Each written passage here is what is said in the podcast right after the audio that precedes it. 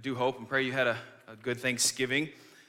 I know during Thanksgiving we're supposed to think of all the things that we're thankful for. I hope you had a chance to do that. I really want you to reflect on how good God is to us, how good He is to you, us even as a, as a church family as well.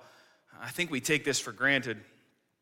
And I, I meet a lot of people who, who struggle with thankfulness and they struggle with how good God really is to us. And I, I hope that you'll have time to reflect maybe at what you are a part of uh, this weekend uh, and how, how God has, has blessed you in ways that maybe you take it for granted. You know, I was, I was thinking about that uh, in the back as I was waiting for service to get started and thinking how, like, on Friday, Amanda and I had family over. We had 30 people in our house, tons of kids running around. And it's stressful as all get out to me. When they leave, it's like, yes. but in saying that, to think about how good God has been to us and our family, to have that, the Bible tells us that children are a, a blessing. And there are a lot of people who would love to have children and, and can't. And God, it just seems, has overflowed our family of, of love, of everybody seems to get along. We, we seem to have fun together. And sometimes we can get so caught up, though, on the stresses of a day like that, that we miss the goodness of a day like that. And how, how God is the provider of all good things. He's the one who continually pours these blessings out. And I, I know some people are just, their disposition is to think of the, the bad, uh, to think of the negative. There's somebody in my life that I, I think is kind of like that. And I, I've had to talk with them. And I remember saying, I said to them recently, when you feel this way, here's what I want you to do I want you to pray. But when you pray, I don't want you to pray that God would help you. I don't want you to pray that God would get you through this moment. What I want you to do is I want you to list everything you are thankful for that God has given you. So when you're angry, when you're upset, when you're feeling all this way, I want you to go and just pray of everything that you are thankful for and then think, can I really live my life this angry? Can I really live my life this frustrated? This full of anxiety when I can sit here and begin to just list again and again and again all the great blessings of God. I do bring that up for a purpose this morning because we're finishing, well, I'm finishing my part of the series on worship. We've been looking at worship all of fall and asking what is worship, who do we worship, what are we supposed to do in worship personally, in our private life, but also in this public gathering, which is what we've been focusing on lately. And as we do that, I want us to remember why it is we gather in here this morning. First of all, God commands it of his people. And so we need to do that. But also, we come here because our God alone is worthy to be worshiped. Uh, that's not just something we should glance over. He alone is worthy to be worshiped and praised. We give our worship and we give our praise to so many other things when they really don't deserve it. God is the one who deserves us to be singing to Him. God is the one who deserves us to be loving each other because of what He's done, not only in my life, but in your life as well. Right?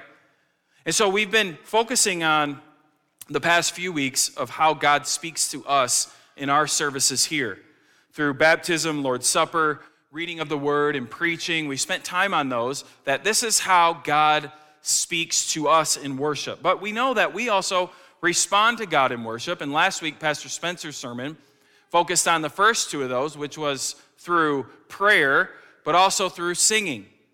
And how those are important elements in our worship that we need to be doing to honor God because God declares in His Word, this is how you should worship me. And let me take a, a sidestep from that to remind us again in this series. One of the reasons we're looking at it is we want to know what God tells us to do in worship. And so the example I would give, and this falls short, but I'll tell you how it falls short. If I'm having a birthday and I tell my wife, this is how I want to spend my birthday. Listen to me. This is what I want to do to have my most enjoyable day. Right? What should she do? What I said, right? She should do what I've asked of her because this is what I would like to do. Now, here's where the analogy falls short. She might think of something way better, just to be honest. She might go outside of that, and all of a sudden I'm like, yeah, that actually, that actually was great. I, I had a great day. You didn't do exactly what I said, but you, you did some of it, but then you added these other things that was just fantastic. Now, when it comes to us worshiping God, we have to make sure that we are doing exactly what He tells us to do. Nothing short of it, but also nothing over it. Because we cannot look at God and say, God, I think I have something better for you this morning than what you're telling me to do. No, we can't do that. We can't do that. And so we have to be faithful to do what God has called us to do in our worship. And so today, our last thing in our response we'll be focusing on is giving, how God calls us to give. Now, again, remember our whole motivation in our worship is we worship God for who He is, for what He has done in our life. We don't come here just to hang out together. We don't come here to just maybe hear some good stuff or, or to prove to God that we're good people. We're here to worship God, and we want to do it how He has prescribed for us to do it. And so, as we approach this topic this morning, because I know that this can be a difficult topic uh, for many, but I want to remind us some things that the Bible is very clear on. And so you can turn in your Bible to Second Corinthians. We're going to be in chapters 8 and 9 this morning, is going to be our, our main focus. But I want to read some other verses for you just real quick, and you don't need to turn there, they'll be, they'll be on the screen. To just remind us of these, there's three really quick points I want to share that the Bible's clear on with this. Number one is this God does not need your money. Okay?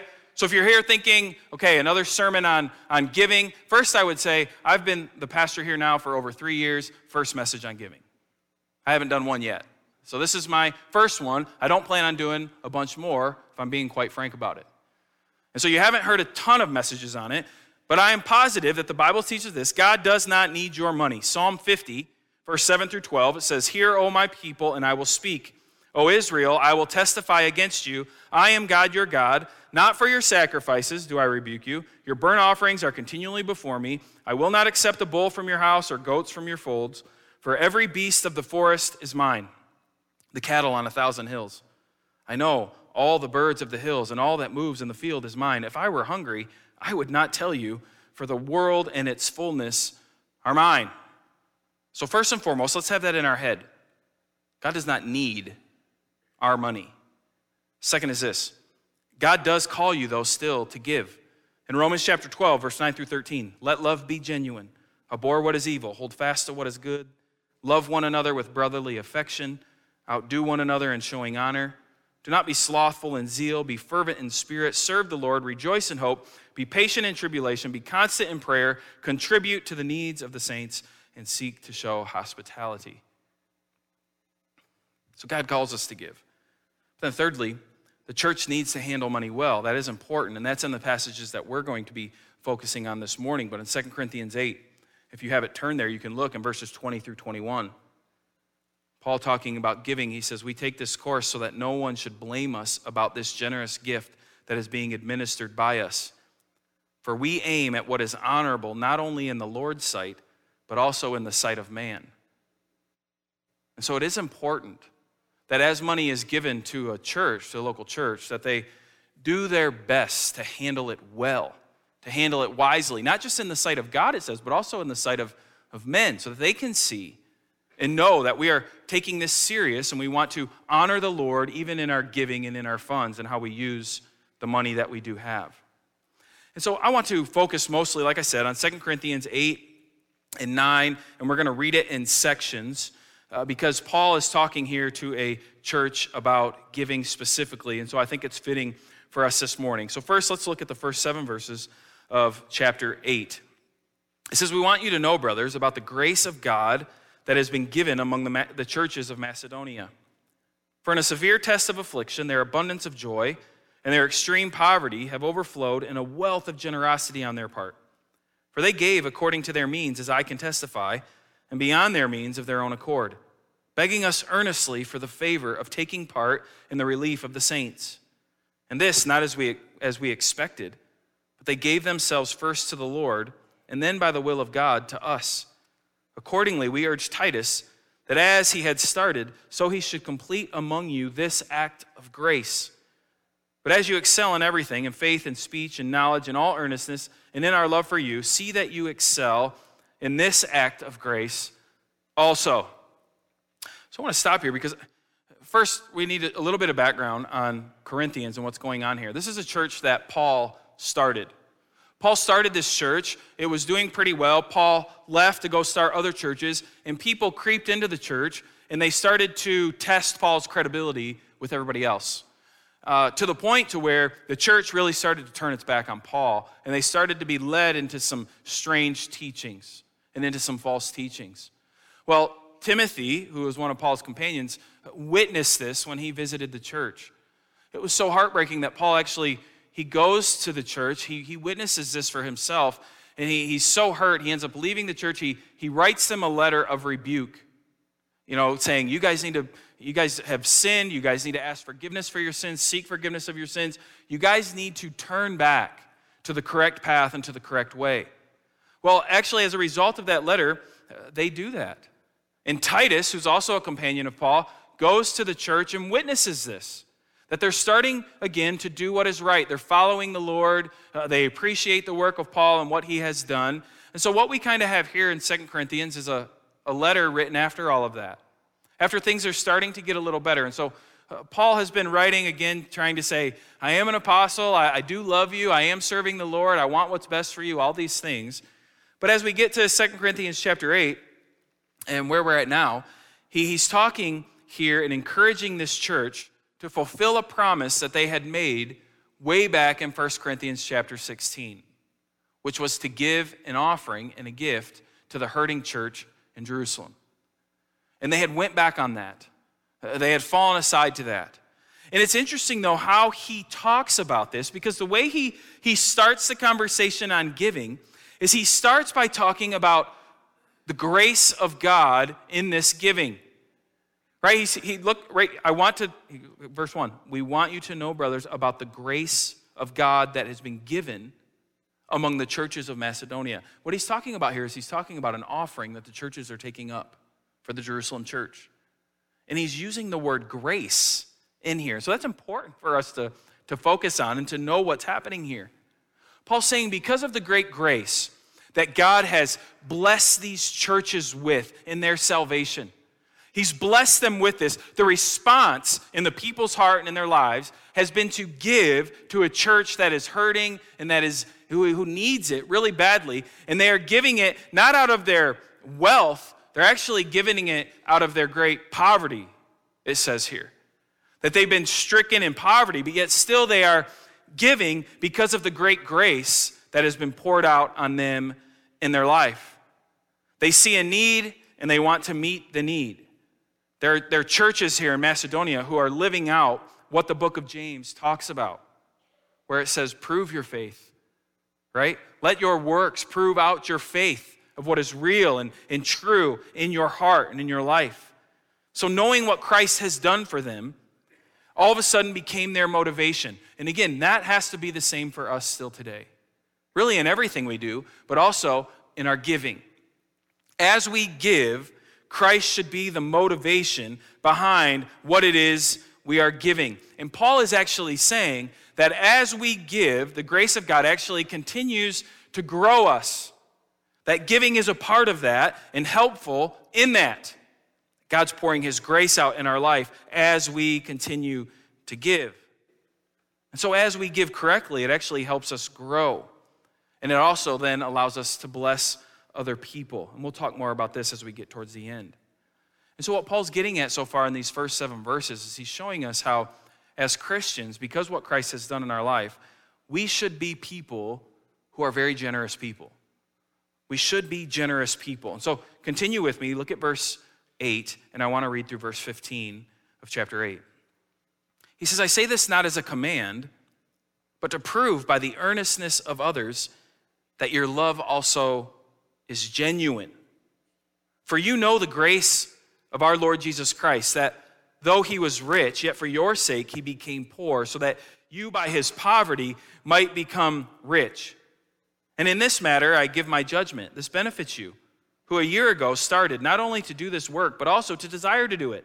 So now finish doing it as well, so that your readiness in desiring it may be matched by your completing it out of what you have. For if the readiness is there, it is acceptable according to what a person has, not according to what he does not have. For I do not mean that others should be eased and you burdened, but that as a matter of fairness, your abundance at the present time should supply their need, so that their abundance may supply your need, that there may be fairness.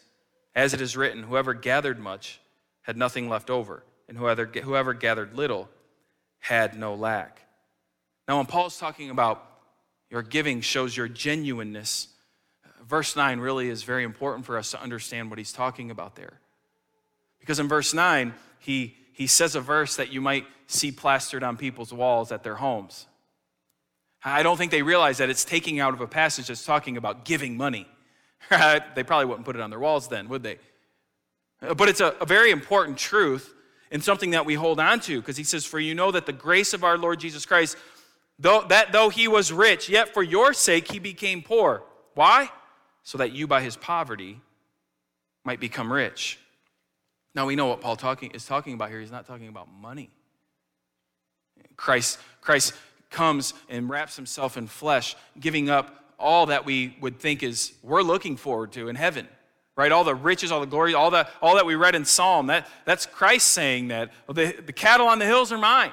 All the birds are mine. If I was hungry, would I come to you? No, I don't have need of anything from you. But yet, Christ would give all that up. Why? To, to come to this earth, to live a perfect life, to die on a cross, to be buried in a grave, but to resurrect. Why? So that you and I could become rich, not, not financially, but spiritually so that we could have life and that we could have it abundantly, so that we could have joy, so that we could have hope, so that we could have peace. And Paul's saying, Look at the generosity of your Savior. Look at, look at what he has done for you. Think of it this way What has Christ gained in getting you? He hasn't gained anything. We've gained everything. Everything. And Christ has done that for us. Look at how, how willing and generous our Savior is. And so Paul's encouraging this church in their giving by pointing them to Him, to Christ, saying, You do the same. And verse, verse 8 is challenging. It's very challenging for us today. I say this not as a command, but to prove by the earnestness of others that your love also is genuine. It's not something you hear too often uh, preached, I think. You want to prove the genuineness of your love for Christ and for the church? Give. That's what Paul's saying.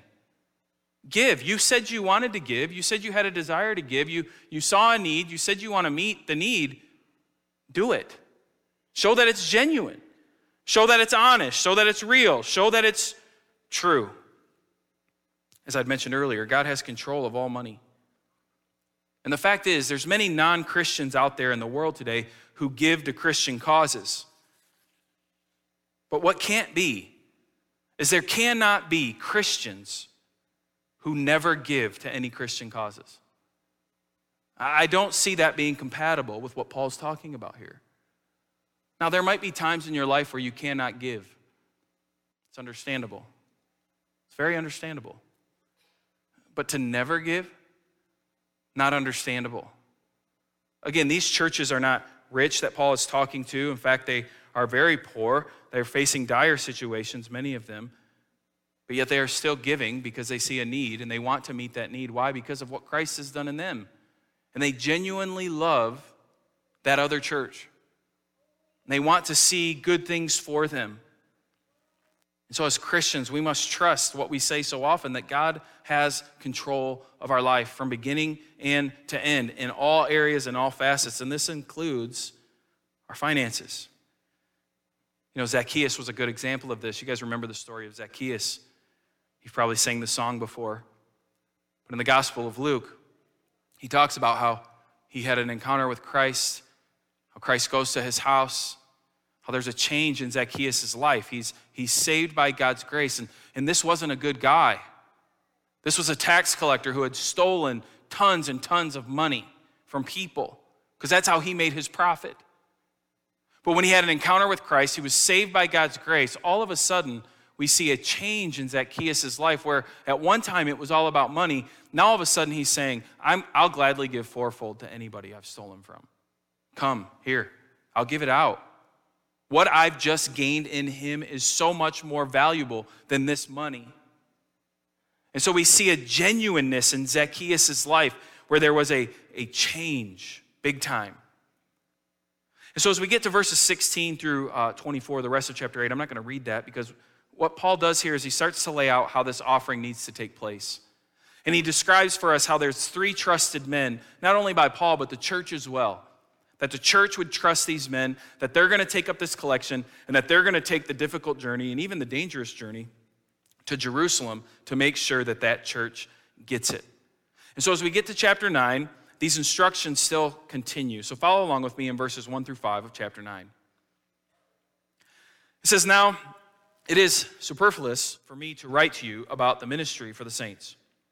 For I know your readiness, of which I boast about uh, you to the people of Macedonia, saying that Achaia has been ready since last year, and your zeal has stirred up most of them. But I am sending the brothers so that our boasting about you may not prove empty in this matter, so that you may be ready as I said you would be. Otherwise, if some Macedonians come with me and find that you are not ready, we would be humiliated to say nothing of you for being so confident. So I thought it necessary to urge the brothers to go on ahead to you and arrange in advance for the gift you have promised, so that, maybe, so that it may be ready as a willing gift, not as an exaction. One of the things we see happening here with Paul is he's telling this church to be ready to give the gift. And actually, he's saying, start doing it now. You see, Paul has been going around to the other churches in Macedonia, and he's been telling them about this church in Corinth, saying they're ready to do it, they're willing to do it. And he said it's actually kind of pumped the other churches up. That the other churches are like, well, if they're doing it, we should do it too. Let's go, let's do it. And so they've taken up collections, and he's saying, How embarrassing would it be if we get there and you guys are saying, Nah, changed our mind. That's something we wanted to do before, but we don't want to do it now. And so he's, he's urging them to be ready. He's urging them to make sure they do what they actually said they would do. And that is the truth. And maybe you've seen this in your life too. There's many people who seem to be willing to help, is there not? But when the shoe drops, uh, no, I got something else to do. Right? And so willingness doesn't mean anything. Willingness means zero until you put it into action. And that's really what Paul is warning this church of. Don't just be willing, actually do it. Don't just be all talk, be somebody of action, right? Go out and do this.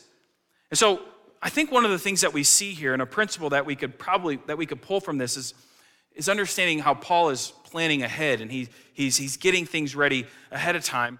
And it kind of shows me there's nothing wrong with planning there's nothing wrong with preparation within the church, especially when it comes to money, because we see Paul doing this here.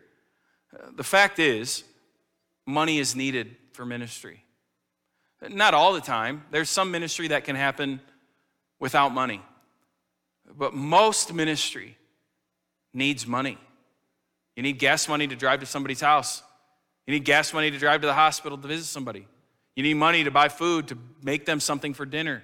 I mean, we can go on and on and on. There's, there's money that is necessary and needed, and so you should plan accordingly.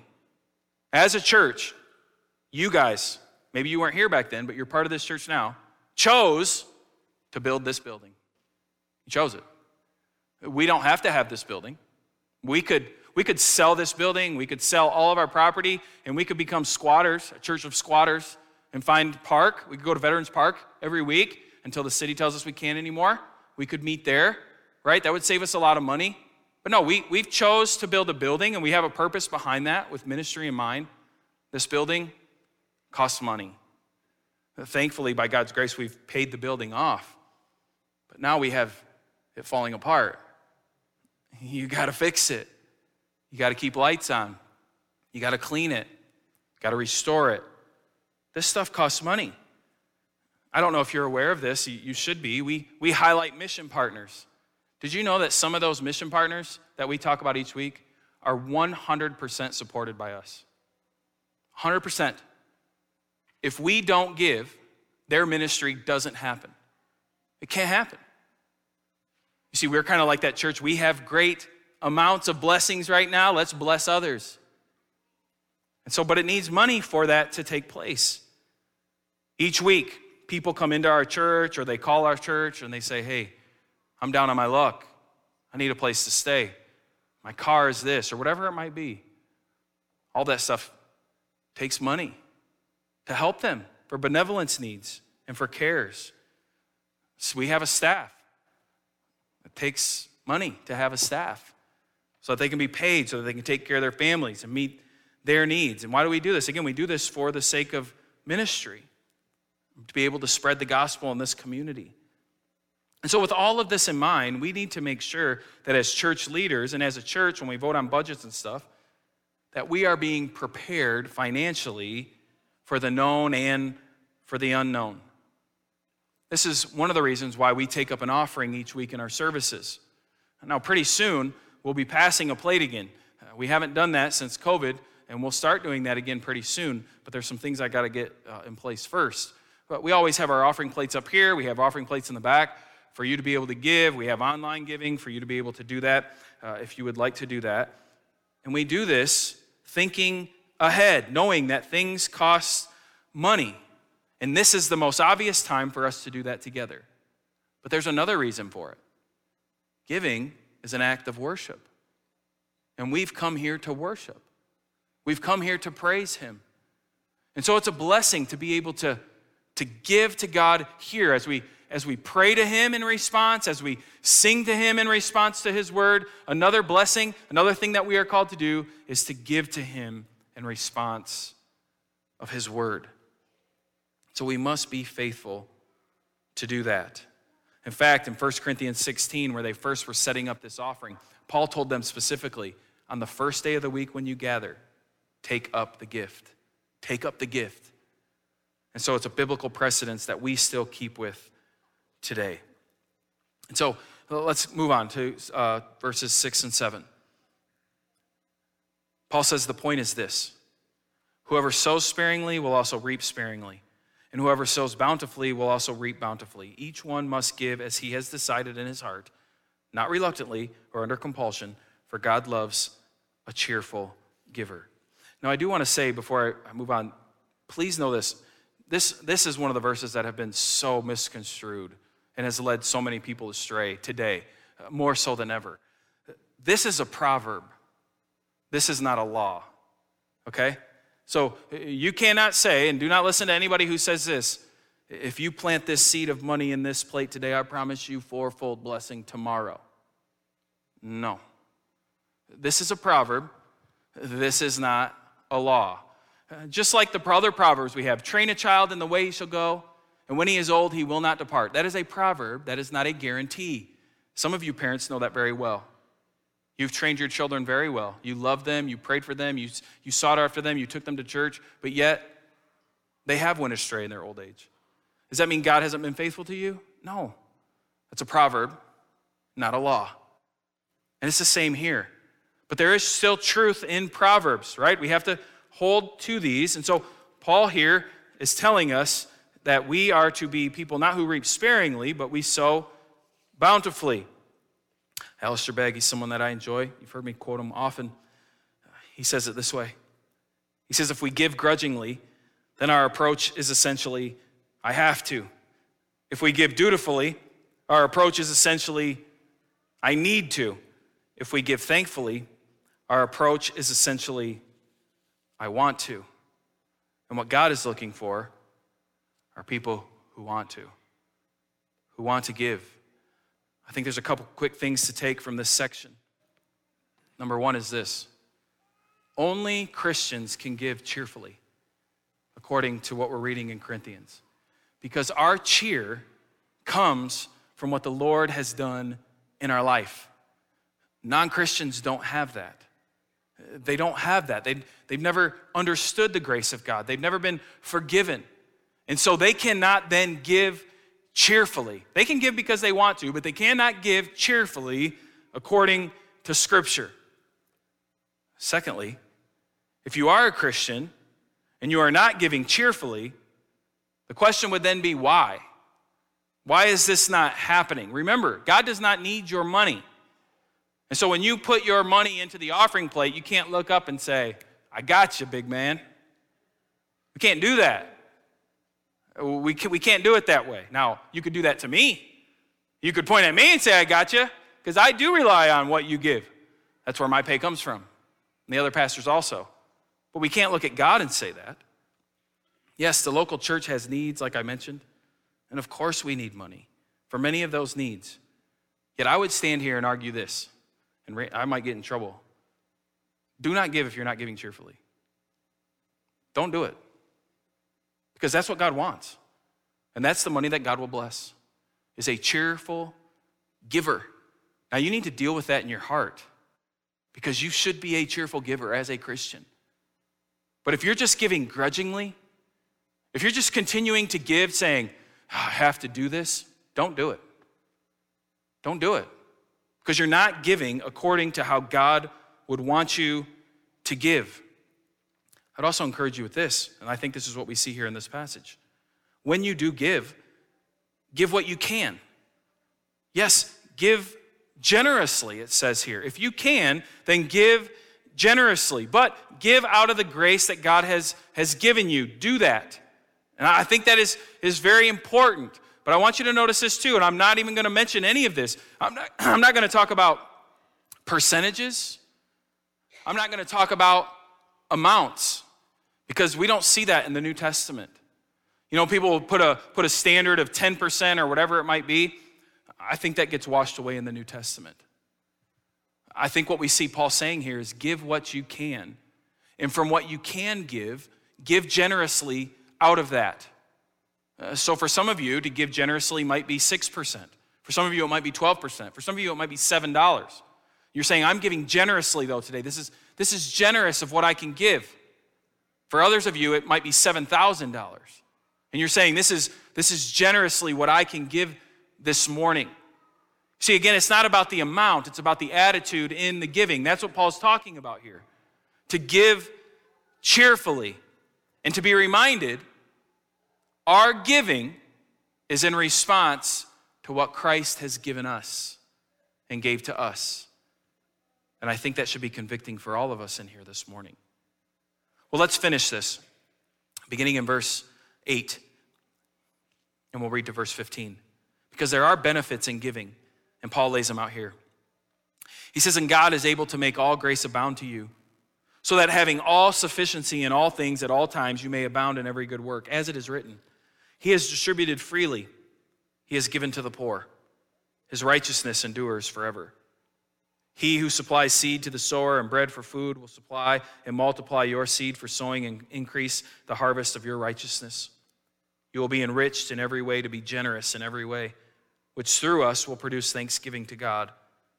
For the ministry of this service is not only supplying the needs of the saints, but is also overflowing in many thanksgivings to God.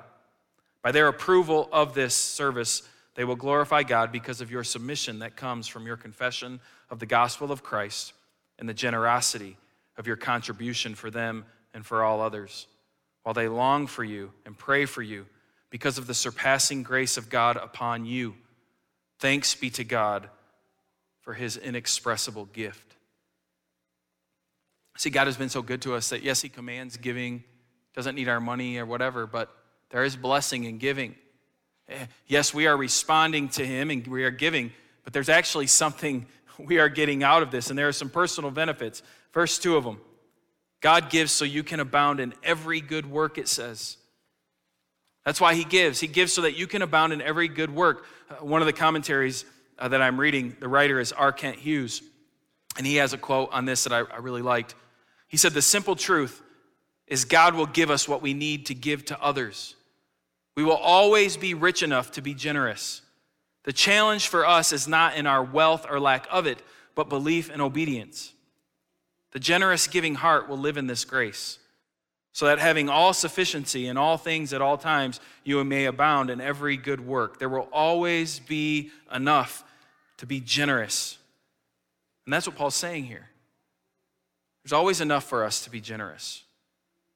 But then in verse 10, he says about an increase in righteousness.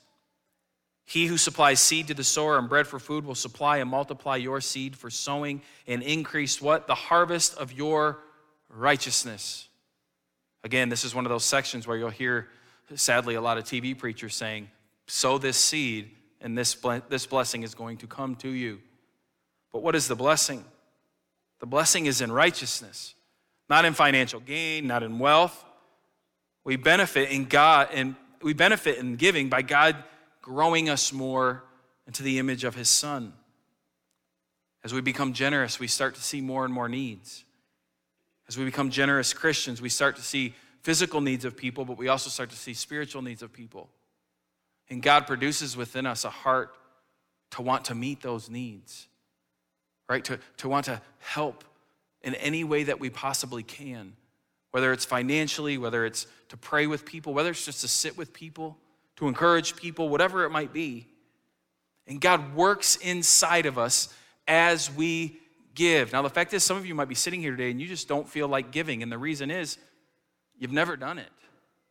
And so you've never had the chance to grow in it, ever. You've never seen the great blessing of being able to give and how God uses that not only in your life, but in others' lives. And that's what gets to the last benefits. There's not just personal benefits, but Paul there at the end talks about benefits as a church. In verse 11 to 12, he says, You as a church will give thanksgiving to God, but as you give, the Jerusalem church is going to give great thanksgiving to God. And so, as a result of your giving, God is getting praise and worship and being glorified because of your giving. Isn't that a great thing to think about? I don't know how many times we've had the blessing to help people here. They all, they all say, you know, thank, thank, I, I thank God for you. Now, I don't know how real that is in their life, but here's just the fact God got some praise in our giving because we helped them with gas, we helped them with groceries, we got them a place to stay for a little bit. Whatever it might be, God got some praise in us giving. And what better gift could we get than that? Than God receiving praise. Right? And so in verses 11, 12, 13, and 14, we say this, we see this thanksgiving to God. In verse 13, we see God being glorified, right? It says they will glorify God because of your submission that comes from your confession of the gospel of Christ and the generosity of your contribution. And so the churches glorify God. Pastor Dave can talk about this. I get an email every week from Pastor Moses in uh, India.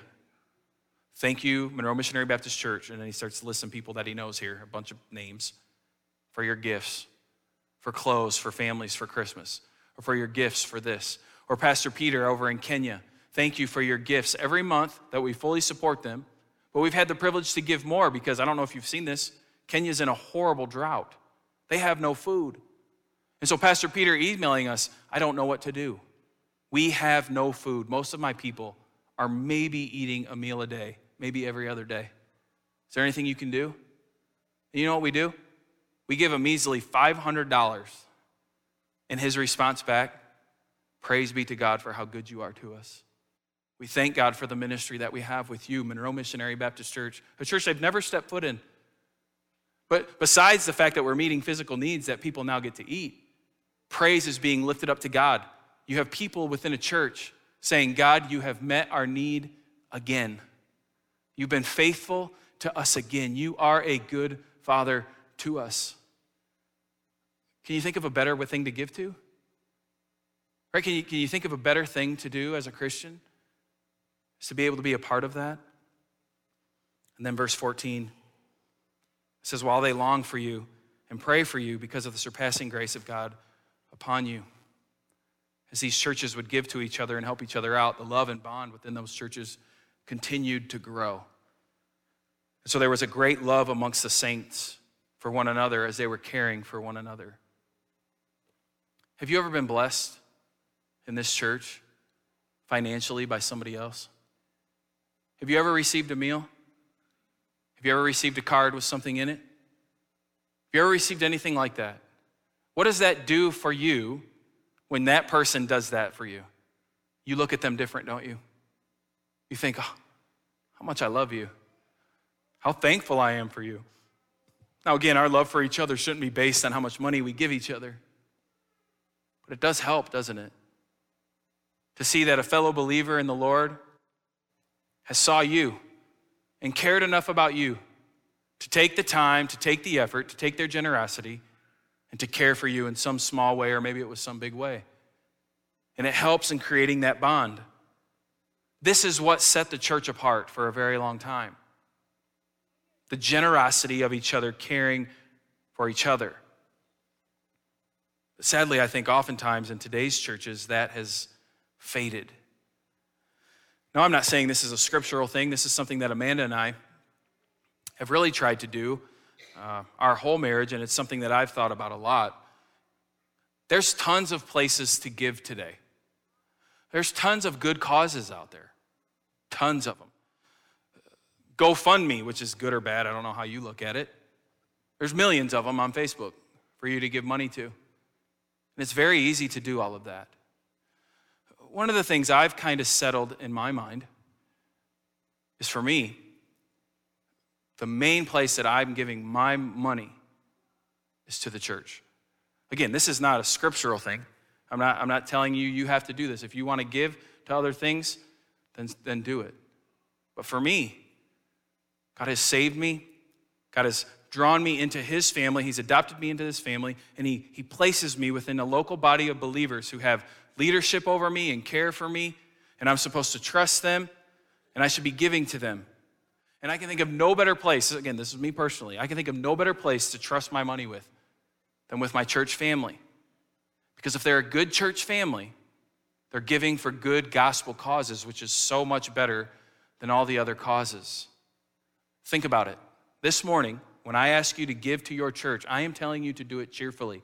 Do not do it any other way. I am not showing you of dogs with injuries all over them and making you feel bad and saying you should give because of this. I'm not plastering pictures of kids who you can tell are starving and saying, hey, you should give because we'll help kids. Right? I haven't shown you some video of Monroe and things in Monroe that are bad and say, you know what, now give so that we can help this in Monroe. No, because I don't want you to give because you feel bad. I don't want you to, to give because you like me. I want you to give because number one, God has called you to give, and because God has called you to be a cheerful giver. Same reason I want you to sing when we sing. This is how we respond to God. We sing praises to Him. That's why I ask you to pray. This is how you respond to God. God says to pray and to speak to Him. This is why I ask you to give. God has done amazing things in our life, and He says to give. And the question that you would have to ask yourself is Are you giving one cheerfully? And are you giving, number two, generously? I've purposely withheld sharing statistics, but the statistics of church giving is bleak. Worse than the Great Depression. Worse by far. But we're not nearly as bad off as they were back then. Are you giving generously? And are you giving cheerfully? And if not, I would ask you to then investigate what's the root cause of that? Are you willing to go before the Lord and really search it out? To ask God to delve into your heart and into your life, to root out sin that might be there, to root out, root out some anger or whatever it might be. To trust in the Lord enough to give how He's asked us to give. I'm going to ask you to bow your head and close your eyes. We're going to sing a song to close like we do each week, but I also want to give you an opportunity to respond to the Word of God uh, this morning. I hope and trust that I've been as faithful as I can be to this passage of the grace and, and giving. With your head bowed and your eyes closed, I hope you can reflect on how good God has been to you. Spiritually, by saving you by his grace, if, if you are one who's been saved and trusted in the Lord. Number two, also just material wise, or the blessings of family, like we talked about, and all these different things. ask yourself are you being a good steward of those blessings? Are you being faithful to the Lord in your giving? God, this morning, I know this is an uncomfortable message for most of us. I hope people understand how uncomfortable it can be for me, being the one who has to talk about it. But God, we do want to worship you well, and part of worship that you've given us, along with, along with reading the word, Lord's Supper, baptism, prayer, singing, preaching, as we see in the New Testament church giving, as part of that worship. And so, God, I pray that as a church family, we would be cheerful givers. God, I don't want to have to rely on financial campaigns and catchy ads to try to get our church family to be able to give so that we can take care of the things you've given us, or so that we can help more missionaries, or, or whatever it might be, whatever those things you call us to. God,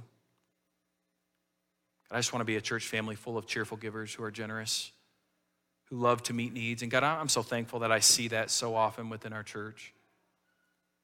So often I see families reaching out to other families, caring for one another, sending gift cards to each other, making meals for each other, taking people out to dinner, watching people's children. All kinds of things, God, that is very generous. And God, I thank you for that. And I pray that it would continue.